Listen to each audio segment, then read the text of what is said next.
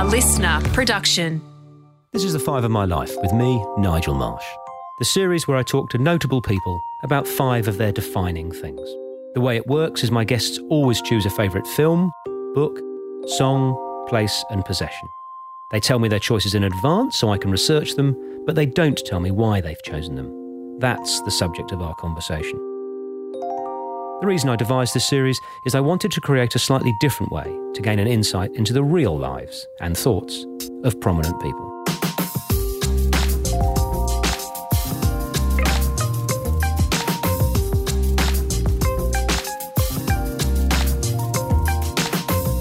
In this conversation, it was both surprising and moving to hear funny man Tony Wilson tell his stories about a life touched by tragedy, a long held family secret, cerebral palsy, and sudden fame, not to mention his list of the world's best speeches on his wonderful website, Speakola.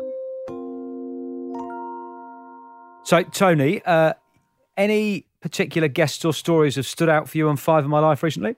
Well, I love Rob Carlton. He's one of my favourite people. Fantastic actor, and his five of five of my life was just superb. And in fact, I actually knew where he was going to end up because uh, Rob Carlton. I, I organised a series of events down here in Melbourne a few years ago, which was called Show and Tell for Grown Ups, which I think Right. you would have you would have loved this Nigel that that that series. And and Rob produced the item that he produced for you as the fifth five of my life was the story that he gave to me for show and tell Right. for the stick.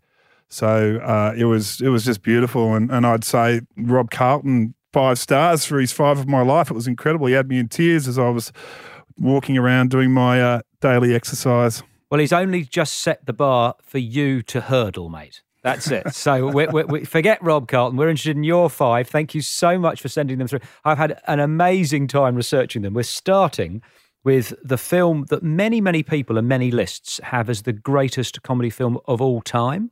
That's a big call, but lots of lists do have it as the greatest comedy of all time. It's Monty Python's The Life of Brian, 1979. Tell me about it, mate.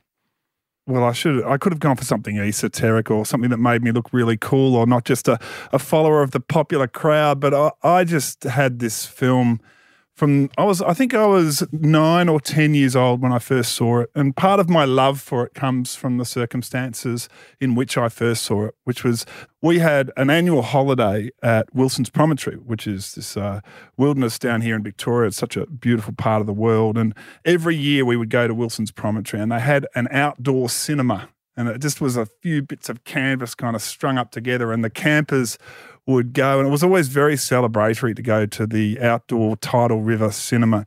And I, and I still remember the night that Life of Brian was playing because I sat next to Dad, and it was kind of like watching a grown-ups film for the first time when you're eight or nine or ten, and Dad just was falling apart. It was it was out of control watching this film, and a lot of the jokes now watching it they must have gone over my head. But at the time, just to see Dad so happy to hear the gales of laughter that were going across this beautiful outdoor cinema with rosellas in the trees and the sun going over uh, Wilson's Promontory, it was just a, a moment of my life. And uh, and as it's emerged. Um, Life of Brian, you know, when I did understand it all and developed this interest in comedy and this love for Monty Python, you know, I sort of see this film as their high point. It said the most, it said it the funniest, it was the grandest in scale, and I think it stands up against any comic film ever made.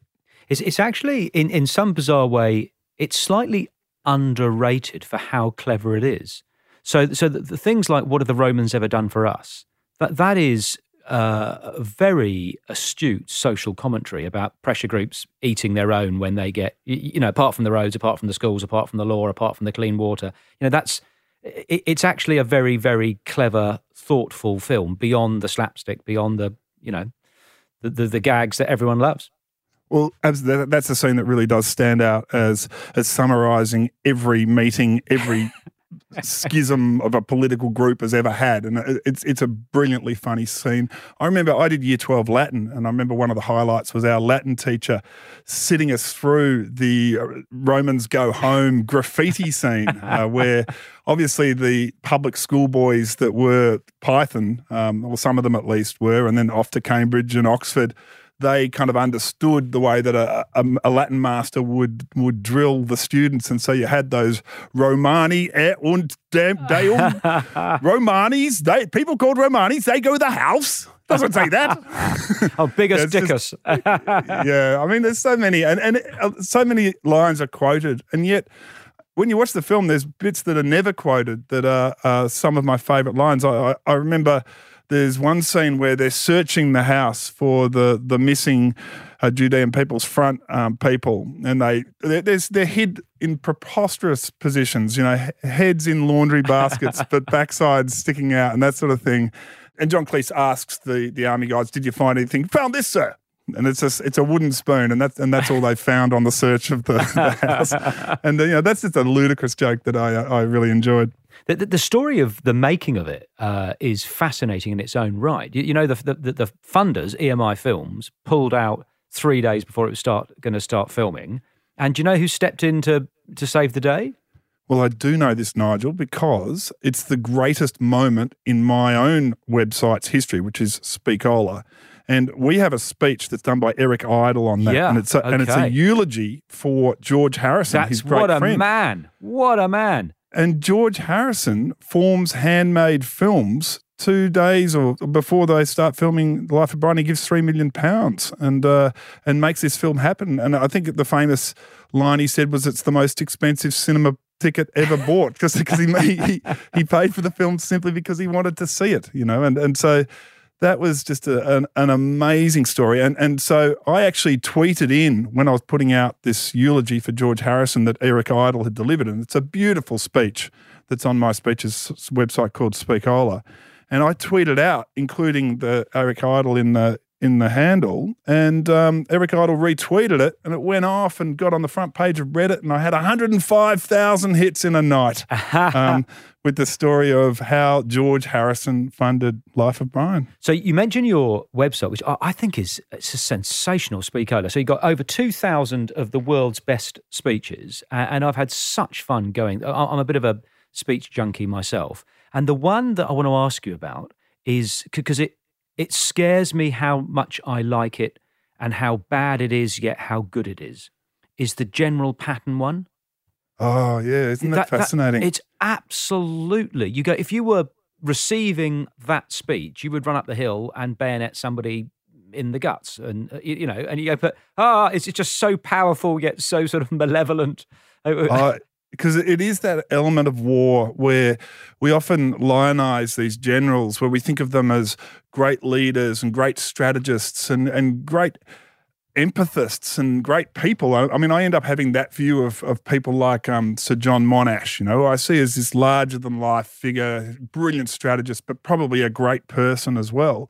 And yet, the, the reality of what they have to do means that some of the people that are going to be successful in war are going to be the you know the absolute brawler and yeah. and and maybe not particularly an empathist in fact the thing they're born to do is is to fight and to destroy and I had an element when I read that speech, um, that amazing speech by General Patton, that this is not a likable man. I mean, he's using, right. I think one of the lines he uses in it is, um, you know, it, it, I don't want you to die for, the, the idea isn't to die for your country. The idea is for some other son of a bitch to die for his country. That's right. And, um, and so it's that sort of survivalist instinct. It's the toughness, and yet there's there's sort of a brutal humour in it as well. So so anyone who kind of appreciates the the great sporting coach or footy coach who who's able to summon aggression and passion and the moment using the you know strength of language and humour.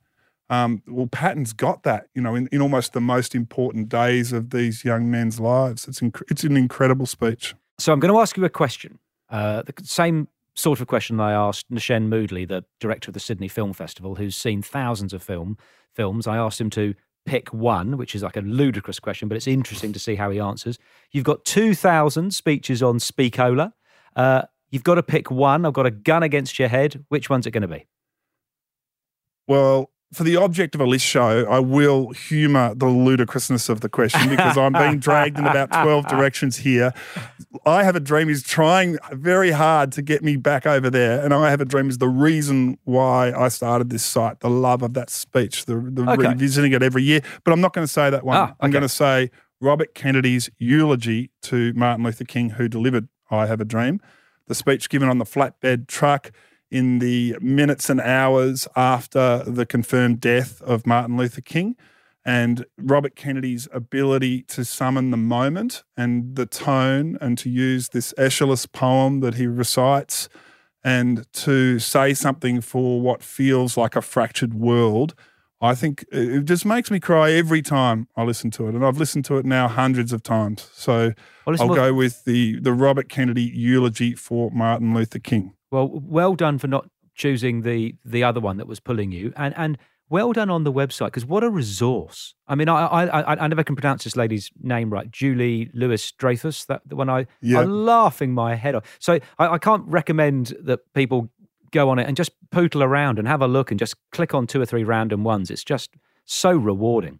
And trying to find some of the the less well known ones as well, like Rob Carlton's speech about his stick that he gave at that show and tell for grown ups, or or John Gorton, who was a Prime Minister of Australia. He gave a speech to an RSL where he imagined the, his you know their dead friends over his shoulder.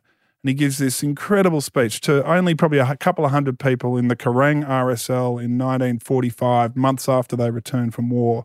And again, that's one that really, you know, resonates with me and, and I think about a lot and think is one of the great Australian speeches. Good on you, mate. The, the speeches. How how do you take that into your everyday life? How do, how does it affect you or influence you, if at all? Well, one thing with the great speeches is I sometimes think they reflect their era and the big issues of the era. And I've actually found it quite comforting to hear the most eloquent people express the worries and concerns of their era. And it's made me think, you know, as I feel sometimes things are imploding, you know, might look at climate or you might look at all sorts of things that feel like they're going wrong. I've actually found it really reassuring to think that things are always going wrong and the the the story of history and the story that is told through these speeches is that there's a disaster around every corner and that every generation is dealing with it. And so while it might feel that these things of my time are pressing down on me, um, I find it, yeah, I really find it comforting to know that people have tackled and in, in many instances conquered um, problems of the past. Of course, sometimes they don't conquer the problems of the past and they remain problems. And uh, and that's also the story of the speeches. Sometimes it's just beautiful. So it's like just enjoying a song, enjoying a speech. You know, that's a Oh, drags no. me back. I just I got a good bit of oratory. I'm a, I'm a sucker for that. Um, now we're going to move from the 70s to the 90s for your second choice, your book choice on Five of My Life, uh, and you've chosen "Fame in the 20th Century" by Clive James, a, a book famous for the fact that it literally is the transcript of the eight-part TV series. He he actually re- printed every word that he said in the TV series as a book, and yet the book is still good. But tell me why you chose that. Well, Nigel, you might be suspecting that it's not the book itself here that is going to be the core of the story. And really, it, it allows me to talk about Clive James, who is Right. at the core of this story. I, I, I love Clive James. And, and in fact, you know, I, I had to be part of a poetry podcast and to choose a, a poet of my life. And I chose Clive James. And, and, and if I had to say my favorite autobiography ever written, I'd say Unreliable Memoirs Right. would be my first Wonderful. choice. So, so these are works of Clive James that are more significant than Fame in the 20th century, which I think is probably a cash in job from Clive on a successful TV series. But at the ti at the age I got Fame in the 20th century, which was when I was about 20, I had a I'd sparked my interest in history. I was already studying history at Melbourne University, and I found that this book really connected me with every era of the 20th century. And I learned about people, you know, everyone from Liberace to Teddy Roosevelt to Madonna.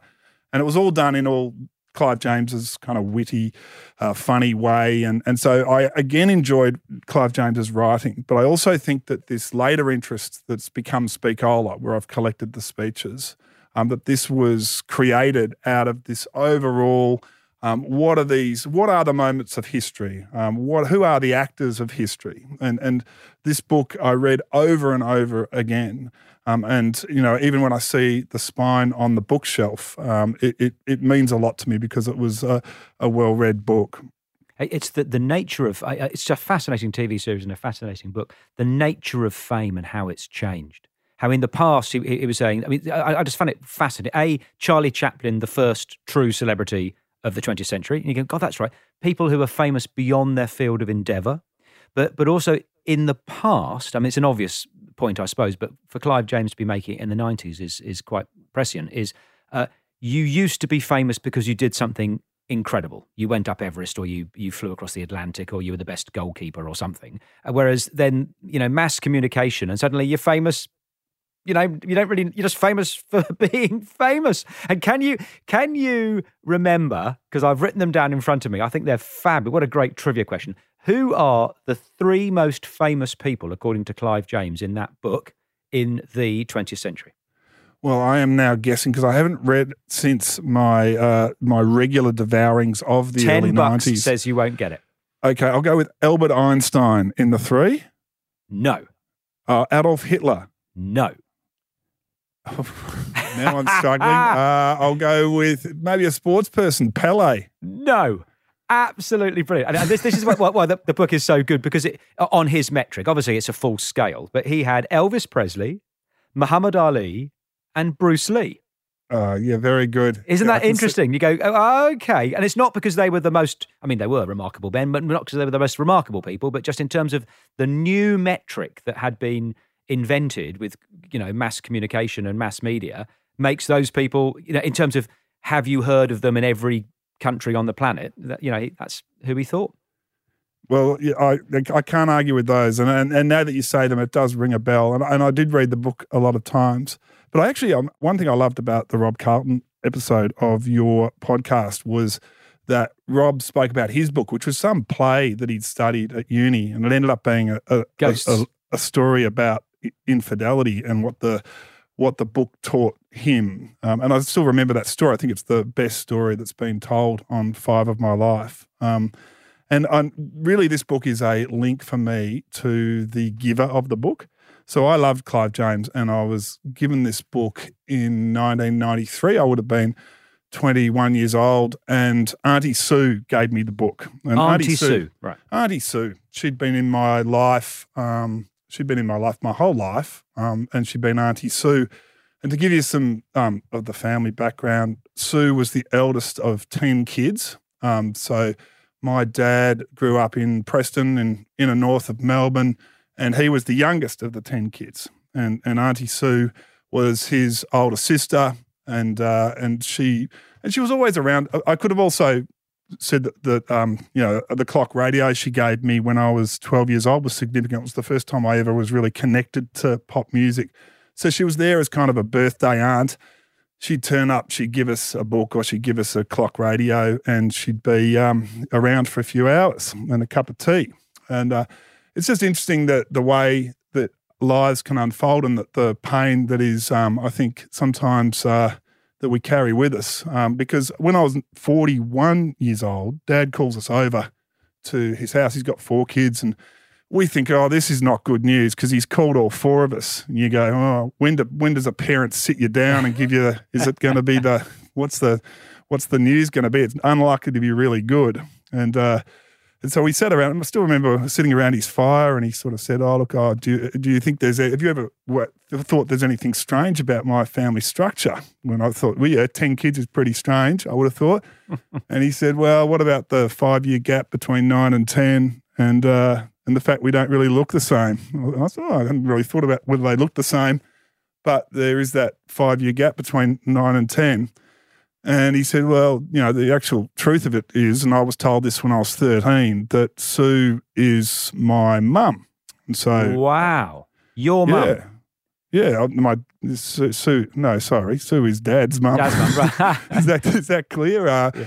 yeah. So Dad was born in 1945, and, and Sue was born in the late 19, early 1930s or late 1920s, and so it was a, and it's actually a common story. As I've known this story, I've heard it more and more that the older sibling in a family might have a baby, and then the baby would be incorporated into the parents' family. So, so Auntie Sue is your grandmum. She's my grandmother. So she so when I got fame in the 20th century, that was given to me by my grandmother.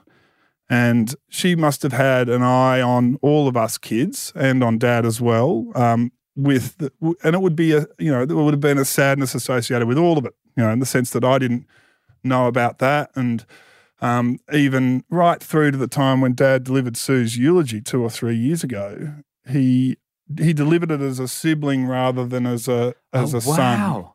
Wow. So okay. they chose not to have a public relationship as mother and son. So during the eulogy, you could have, um, you, you, you definitely would have thought that he was just child number 10. Um, and it does make me think of, yeah, just the pain that you carry. Dad, Dad lived under the same roof as her for a long time, even after she started having her own family with her husband after after his birth. And then they move out and they don't take him, you know, and that's wow. That's hard, isn't it? It's just a different it's a different life. And it was a hard life, I think, for those big working class families around the time of the war. And and how um, Tony has that affected you? Do you think how, how that informed who you are as a man? I think it's more affected Dad, and so Dad is an incredibly driven person who you know he played in the premiership for Hawthorn um, in 1971, and he's told me how he got onto the Hawthorn list. He, you know, on the year that he was drafted, he ran around on athletics track until he was sick each night because he thought, oh, they won't be as fit as me then. You know, and he's kind of got this thing. I think if if you're when you find out that your your sisters, your mum, a bit later in life, you don't really have a very close relationship with the people that have been kind of there as your ostensible mother and father, or they're actually your grandparents. Um, I think that you just want to prove yourself, and so Dad proved himself in footy, and then proved himself in business, and and proved himself as a father. And you know, there's been a lot about Dad that is doing the next thing, and I think that's um, something that I inherited from Dad. So so that for him, you know, getting the assignment in and training hard and doing well and ticking that next thing um, and doing that next thing is important. So I, I, would say it's that that value of of of constructing a life and making your life valuable uh, and and and making your life mean something because um, you know I think Dad's been brilliant at that. So uh, in doing my research on you, uh, um, one of the themes that has come back loud and clear is you are famously hardworking. Have the people I've been talking to got that right or wrong? I'm not sure. I think I'm I'm I'm good at finishing things, and I'm I think I have an idea, and I say let's make this happen, and I and I try not to leave it as a just an idea, and that's something that I learnt in with this thing called Race Around the World in 1998. I was an unhappy lawyer. It was actually Dad who had a chat to me and said, you know, it's your responsibility to create your happy life or to have a meaningful life. What, what a great message. Good on dad. What a great message to say that to his son. Yeah. And I was a lawyer at the time. So a lot of parents would be tempted to say, you've got a comfortable and good and happy life in that direction. Um, what, but what dad said is, you are unhappy as that, and it's now your job to make yourself happy. And, and I gave him a big speech about yeah, yeah, well, I want to be a footballer. And he said, well, you're not going to be a footballer. You've been delisted twice. Um, or you've tried, been delisted once and not drafted a second time. Um, and so I said, I want to be a writer. And he said, well, if for a writer, you don't do any writing. You know, so he sort of had that ability to say, you know, you do it, go out there and do it. And it was in the months after that chat that I applied for a television show called Race Around the World. And it was a life changer. It was national television and 10 countries in 100 days. And, and um, I went from being an unhappy lawyer to kind of, I mean, it was only ABC celebrity on, on every second week, but we had a million viewers a, a, a, week and, and it was a popular show and, and a launching pad for a lot of people. And certainly that was the case for me.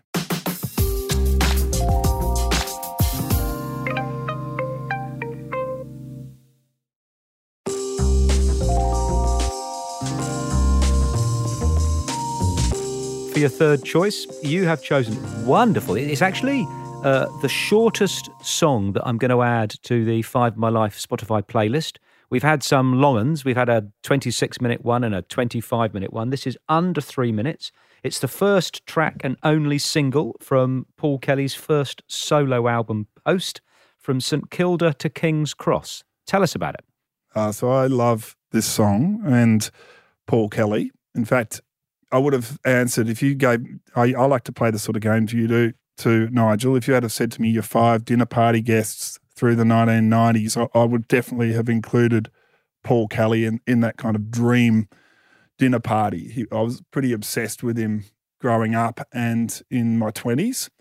And in fact, I remember we always, you know, I'm six foot four. I remember seeing Paul Kelly with my mate John Oraglasso, the big O, and we both loved him. And we were there at a live concert and we stood up and, and we were about four rows from the front. And normally, as a six foot four people, he's six six, he's even bigger you're always conscious of the people behind you that you're wrecking the gig for. And so I'm always kind of skulking down and apologizing. and and Ora said to me, Stand tall, Tones. Paul Kelly. We're going to stand tall. We just stood up and we blocked them. It was that, that uh, salute towards our love for Paul Kelly. But uh, my story um, relating to the song uh, is that on Race Around the World, one of the places I picked, and we had to pick 10 countries to travel to on this TV show and you know, I tri- I picked um, uh, Bolivia, Idaho, Alaska, Italy, Lebanon, France, Israel, Kenya, India, and China. And one of my countries was Kenya. And in each country, we had to find a four minute story. And so I'd heard, and in fact, John Safran was the one who told me um, John Safran said, I was going to do a story about a thing called Group Africa. It's an advertising troupe that goes around Kenya, Tanzania, and Ethiopia. And basically, they go out into the rural areas. Um, and in that, in that era, I'm sure the internet and television and mass media is absolutely everywhere nowadays. But in the late in the late 90s, there were apparently some pockets of Tanzania, Ethiopia, and Kenya that were a little bit untouched. And so the multinationals set up these massive trucks and speaker piles, and they would have the ads all day.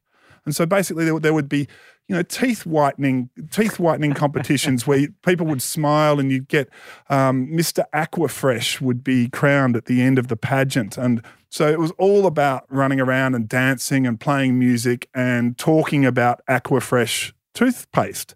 And this that that was a lever and kitchen product. So, you know, this wasn't small town advertising. It was the multinationals finding a way to move product into small corners of Eastern Africa. It was an amazing story, a great story. And I did a, um, a piece on the actors in the show. And in fact, I acted in the show as well. I was a cockroach in the Ridsect commercial. So my line was, um, you know, at one point I was on a stage in front of 7,000 people just dying spectacularly on my back as I was sprayed with a with an oversized Ridsect aerosol. you know, so really funny and, and weird stuff. Um, and while I was filming that story, because we had to do this whole thing ourselves, we traveled by ourselves, we used the camera ourselves, did the sound ourselves, found the story ourselves, translated the interviews ourselves, shot listed it, made edit scripts ourselves. Just us out there. So at one point, I'm going around getting overlay pictures for this story of all the people in the crowd and pictures of the, of the stacks of speakers and all that sort of stuff. And I find a DJ, and he's there, and he's running through. He must have he must have had 50 speakers that he had stacked up. He had the biggest sound that was blowing away the town of Kisumu in Kenya. And he's playing it all out of a little Walkman. You know, he's playing tapes out of a Walkman that he'd fused cords and there was solder everywhere and he'd made this thing work. And I showed him my Discman and said, you know, haven't you gone, gone to CDs yet? And he went, that's fantastic. Can I use your Discman? Because I have got some CDs, but I just didn't have a CD player. So he takes my Discman and he, he doesn't have any connectors again, but we go out to the market out the back where there's, you know, everything from slaughtered goats to um, to cables and um, radios and whatever else. And I just leave it with him. So I continue to take my overlay and take my shots with my camera. And I'm walking around this sort of magical scene of a town out enjoying itself in eastern in eastern Kenya. And there's a bit of silence and a bit of crackle for a moment. And then just booming out at 120 decibels for this Australian boy on on an Odyssey. It just goes from St Kilda to King's Cross. It's 14 hours on a bus. You know, the most Australian name checking of capital cities song that you could think of came out from my CD collection, which I'd also given him and uh, and this uh, African DJ was stuck playing acoustic Paul Kelly to seven thousand people. but uh, I can tell him he had one very happy audience member because it just made my heart leap at the time. Now, and you've met uh, Paul subsequently, haven't you? I have. So I played in at the end of my footy career. I was playing in uh, the Community Cup, which is a thing down here in Melbourne where we have rock music people um, playing against community radio people. So Triple R and PBS megahertz play against the Rock Dogs. It's a fierce rivalry, and, and sometimes as many as fifteen thousand people go to the Punt Road Oval or to the Junction Oval and watch the games. And I played in a dozen of these games. It was really fun. Like just at the end of my footy life to to have a big crowd and a lot of vaudevilles, you know, a lot of uh, streakers and dogs and kids and pies and beers at halftime. And, you know, it's very, you, you end up, you, I, I, played pretty well in a few of them because I was playing on, you know, 130 kilo roadies um, who might not have had the most footy ability. But um, at the end, one, one of these years, um, Paul Kelly was the coach of the Rock Dogs and, and he came up to me and said, I've, hello, I've, I've really enjoyed watching you play over the years, Tony. And I went, You've enjoyed watching me play. yeah. So that was a that was a very nice moment. I, um, yeah, he's still in my dream dinner party. What a legend. Your place in Five of My Life. You've chosen the 11th largest football stadium in the world, the location of the 1956 Olympics, and the hallowed HQ of AFL, the MCG. Tell us if we aren't AFL nuts about it and your story. Well, the MCG is the one place in Melbourne that makes my heart skip every time. I can stand on the bridge in the city and look back over it and really feel like I'm in my city and I'm looking at the most special part of my city. And, and there's no doubt that my upbringing as the son of a VFL footballer who played on that ground in the 1971 grand final with 118,000 people there. That probably affects my love for it because I was born with this idea that I might one day go there, or that that was the ultimate dream. And so, you know, every every kick in the park was imagining the MCG and one day I might walk on it. And and not only that, Dad's um, strong connections in footy meant that from a very early age, I was seeing some amazing games there. I've, I've been to, to, all but two grand finals since 1981 for VFL AFL footy. So that's uh, a, a, an amazing number of grand finals and seen some incredible events there. Um, and and so very much I was infected with the the majesty and the power of it. And it's not the most beautiful stadium in the world. You know, I've seen cricket at the Adelaide Oval and even the SCG, you could argue, is is a more beautiful ground than the MCG. But the MCG just has this uh, monstrous aura when you're in it. It's just like you're really small and the stands go up around you and then there's this beautiful green that kind of represents the possibilities of sport and a lot of the things that I've loved in my life. And and so as I got further and further through my footy career, I hoped that one day it would come that I played on that ground. And I actually got a, um, a Twitter post a couple of weeks ago saying, here is the team list for the 1990 elimination final um, Melbourne versus Hawthorn at the MCG, and someone tagged me in because there I was wearing the number 21 Guernsey, um, Anthony Wilson, as I was called in the footy record. And uh, we've now just hit the 30th anniversary of the day that my dreams came true and that I stepped out onto the most famous sporting turf in Australia.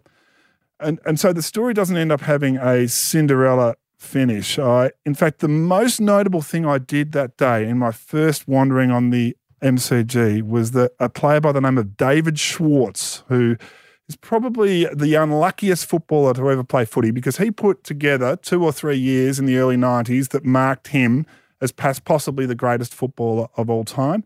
Then he did three knees, and his uh, he became a, he became the ox. He became a workman-like footballer. But in the early '90s, he was a gazelle. No one could jump like him. And there was a moment in that game where a very young David Schwarz launched himself up onto the back of my head. And anyone who's ever had a specky taken on them knows that it feels like you're getting punched in the back of the head. And so I went I, I, was thinking, who's hit me? Who's hit me? And turned around, and then there it was. It was being replayed on the big screen. This this top, know, it would make the highlight reel of David Schwarz's incredible career. Um, and there I was underneath it, propping him up, and that's probably my moment on the MCG that I stood under a wonderful mark. Um, but but it's ended up my love for footy and my love for the place hasn't diminished. And in, and in fact, I spent a year of my life writing a book called 1989, The Great Grand Final. And you could even argue that that game is the greatest game that's been played there. But, you know, I put in other sports as well. I saw Iran play the Socceroos in 90, 1997 on the MCG. I saw Craig Mottram run that incredible race at the Commonwealth Games at the MCG. Um, and in fact, every Thursday before the grand final, every year, I'm the MC at the G um, at a function for Monash Blues Footy Club. And I often say the joke there that um, I grew up praying every night that I would one day play at the MCG in September. But unfortunately, God misheard me and thought I said, be the MC at the G in September. Thanks for laughing, Nigel. It goes about that well each year as well. now, you mentioned your book. Um, you've written 20 of the things, kids and adults. How, how do you uh, how do you find that process? Well, it does vary according to the sort of book. I mean, a book like The Cow Tripped Over the Moon, I think I punched it out in about four and a half hours. It was a, a magical experience of just a, of an idea, which is that what if the cow didn't clear the moon first time. What if she took seven previous attempts with a bit of slapstick thrown in? That that idea came, um, and then the book just sort of rushed out, and it was done in you know in in a day. Uh, and then some other times it feels as though the you know they're like pulling teeth. Um, second novel took eighteen months, and um, and the 1989 book a lot of fun to do. Interview a lot of players and get around and and tell the story of a famous day and you know, it's it was it was a real revisiting of a happy time in my life because I was an under 19s player at the time there. I was in the outer orbit of Hawthorn, but there was this kind of superstar team full of big characters like Di Domenico and Dermott and Gary Ayres and these other legends. And so, you know, that book was an excuse to go and have a chat to them. It was great. Fantastic. It's a little bit like uh, this podcast. It's an excuse for me to talk to interesting people who I'd like to talk to, and you would be one of those people, mate. We are going to uh, go to your fifth choice, which uh, is often my favourite because um, it's usually the most quirky and sometimes the most personal. Uh, and so, have you got a drinking problem, mate? I'm not sure. You can tell us. You have chosen a Crown Lager bottle opener. Is that because it gets overuse or what? Uh, no, it's nothing to do with the use. In fact, I've probably got three or four or five bottle openers, which would speak more to a drinking problem than my love for this item. But this item, um, after Race Around the World, I mentioned to you that that it was almost an exercise in trying to do something and then it happening.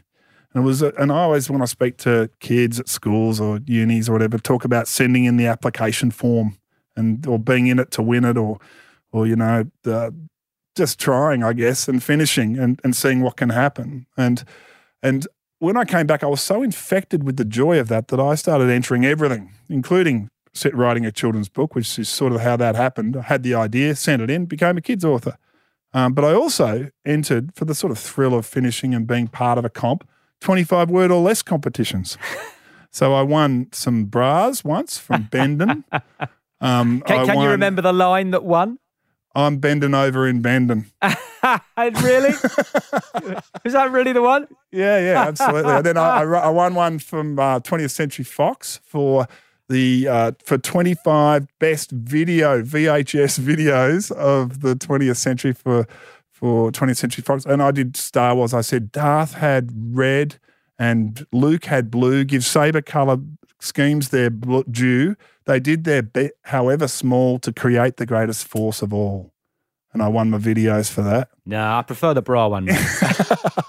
but then there was one um, that was for a dinner on the millennium of New Year's Eve. And we had to write in 25 words or less why you wanted to spend the millennium with Crown Lager and 10 of your mates. And you got a seven course dinner overlooking the Yarra and the fireworks on the millennium New Year's Eve. and so I got into that, started, and I wrote my, I wrote my rhymes for it. And, and um, mine were, mine was my 10 best friends written down would probably have to include Crown. So to my night of millennial heaven, I can, in fact, invite 11. That was my, uh, I thought I was so smart. And I started crowing to my best mate. I, I thought I was great. I was saying, this is going to be, I'm going to win this, Daff. You got it. And Daff said, I'm going to enter as well. And he said, You haven't toadied hard enough. You haven't toadied hard enough to Crown Lager. You haven't sucked up to their brand enough. And you won't win. Um, I'm going to beat you.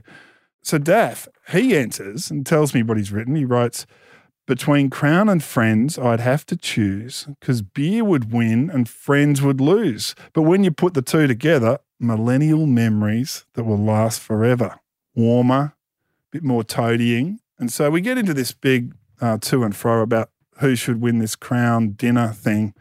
And I get a call saying, uh, Hi, we're from Crown Lager. You've won second prize. You've won a a bottle opener and a, a, slab of Crown Lager. Congratulations. And two Crown Lager glasses. And I'm thinking, well, that's not bad. I came second. Would have been a few entries. Ring Daff up to crow a bit.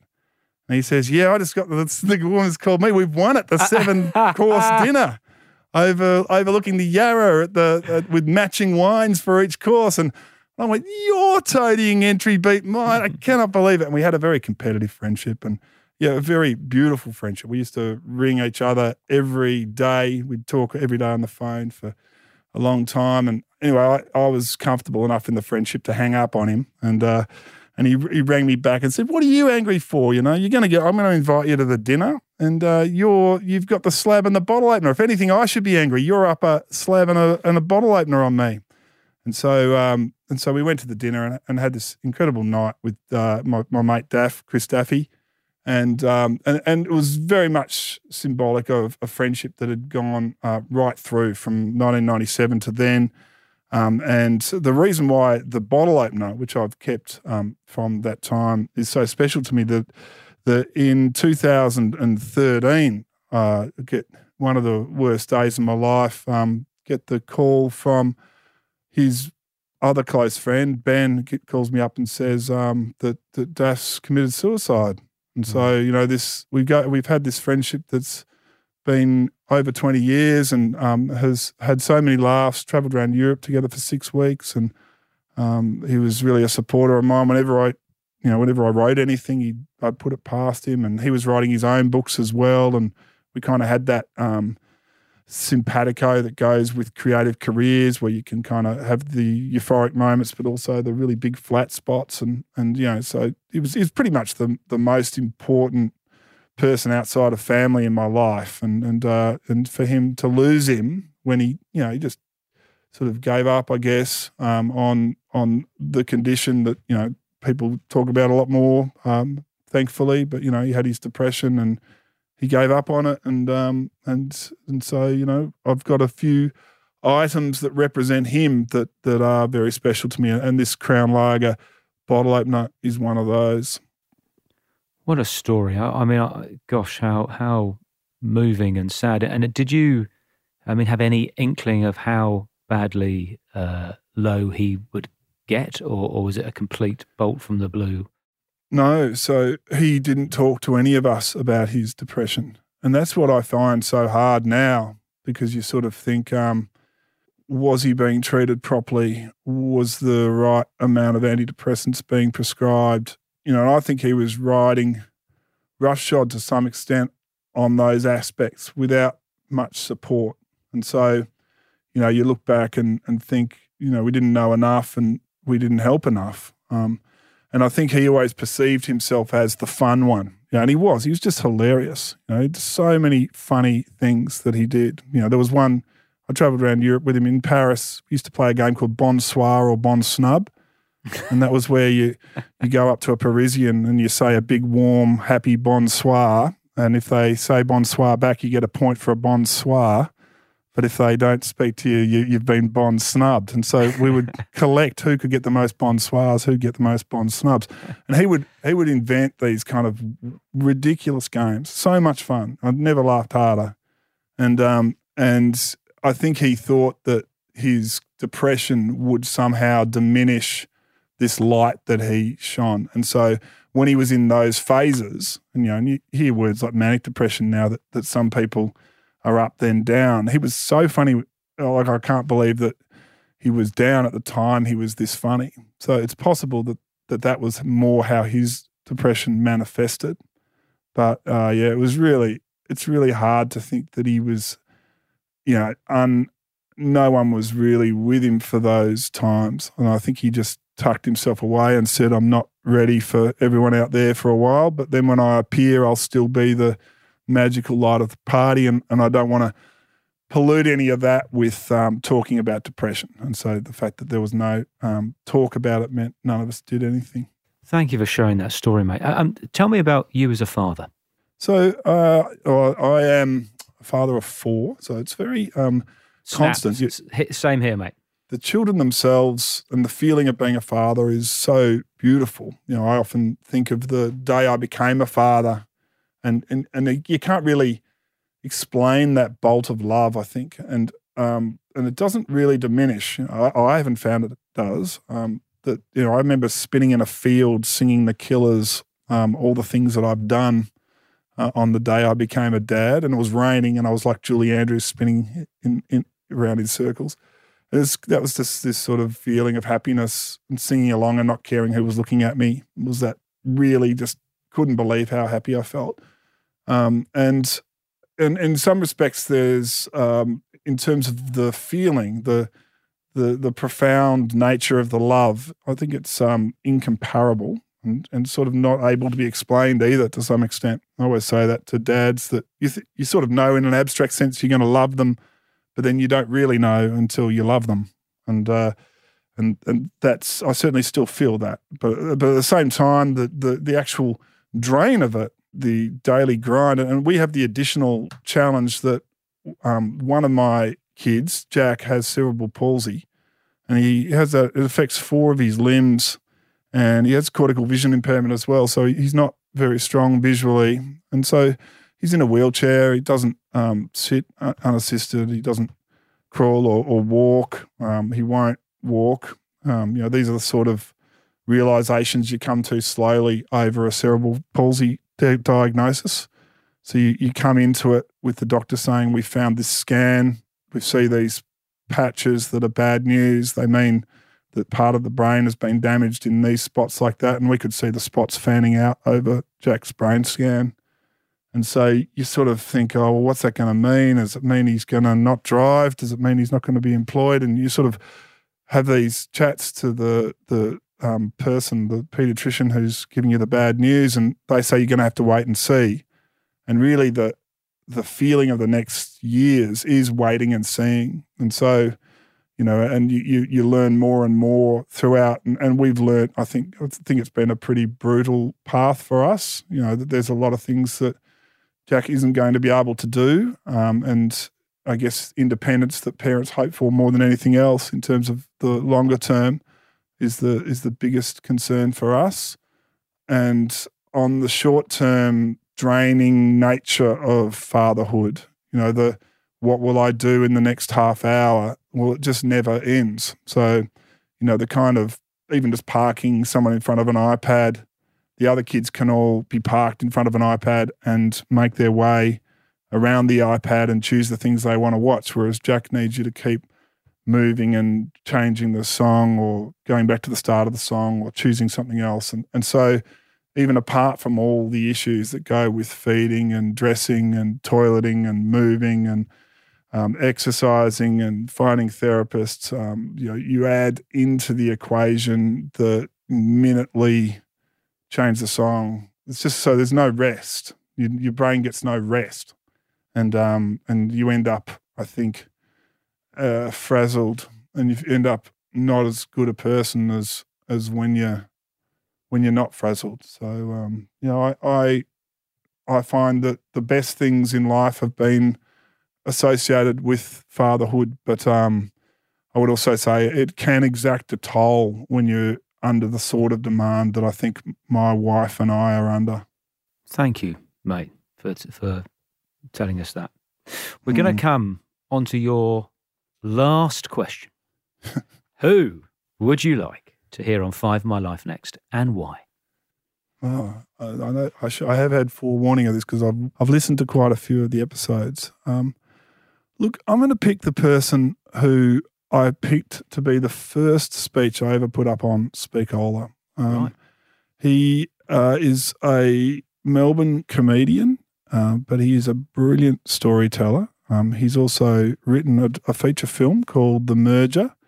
He's uh, been on some TV shows like um, some of the footy panel shows, um, but he's one of my favourite people and favourite comedians. And I think, uh, you know, when you talk about objects. I chose him for the show and tell for grown ups as well as Rob Carlton, and his show and tell for grown ups story was just an absolute beauty. So I think he'll really suit the format. His name's Damian Callinan.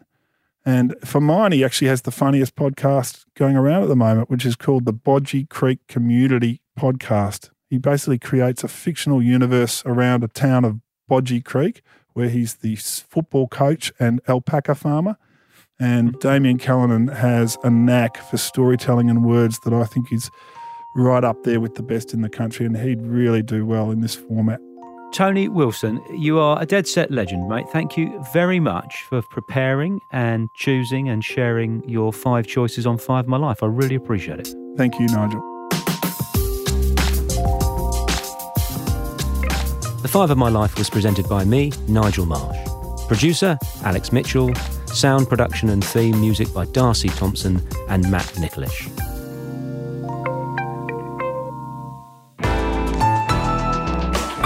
Listener.